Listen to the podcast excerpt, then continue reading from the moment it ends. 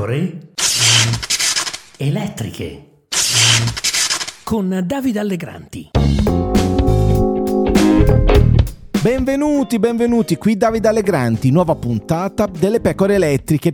Destra e centro, a Valanga, vince i ballottaggi dappertutto, tranne a Vicenza, dove Giacomo Possamai è diventato sindaco grazie a un'alleanza con l'ex terzo polo e chiedendo a Ellie Schlein e agli alti vertici nazionali del PD di non andare a sostenerlo.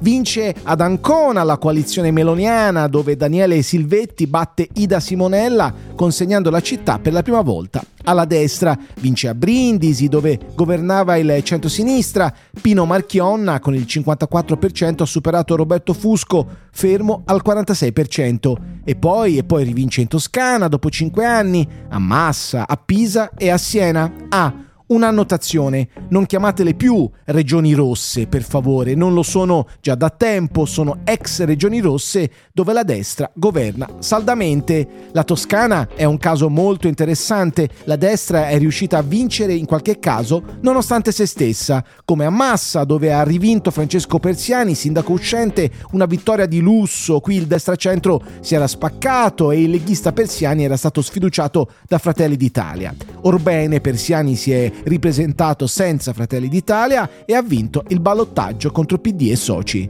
Insomma, in Toscana la destra si concede persino il lusso di frammentarsi, spaccarsi, litigare a massa appunto, di cambiare candidato in corsa a Siena, mollando Emanuele Montomoli e puntando su Nicoletta Fabio, di candidare il sindaco uscente accompagnato da una lista civica che arriva seconda nella coalizione a Pisa con Michele Conti e forse è stata questa proprio la ragione della vittoria di Conti che è apparso come un candidato meno connotato politicamente, senz'altro meno leghistizzato rispetto a cinque anni fa. La destra in Toscana oggi si può permettere molto dunque, al PD per ora rimane Firenze e poco altro, gli rimane anche la regione toscana, ma non vedo perché persino lì non possa succedere quello che fino a pochi anni fa sembrava impensabile a Pisa e Siena. Insomma, dov'è finito l'effetto Schlein? Anzi, c'è mai stato l'effetto Schlein?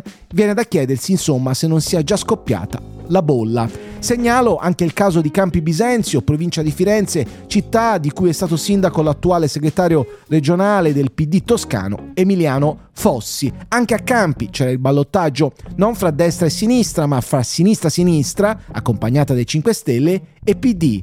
È finita male per il Partito Democratico, ha vinto con il 57% Andrea Tagliaferri, ex consigliere comunale del PD fino al 2016. Una dinamica simile a quella di Sesto Fiorentino, dove anni fa Lorenzo Falchi, che non è mai stato del PD, diventò sindaco grazie anche a un gruppo di fuoriusciti dal Partito Democratico. Non so se questo possa essere vero dappertutto, ma in Toscana, nella provincia di Firenze, c'è una sinistra che non ama il PD, che ha lasciato il PD e che se ne infischia se c'è un PD cosiddetto di sinistra come quello attuale. C'è una sinistra che è uscita dal PD e si candida contro il PD e vince.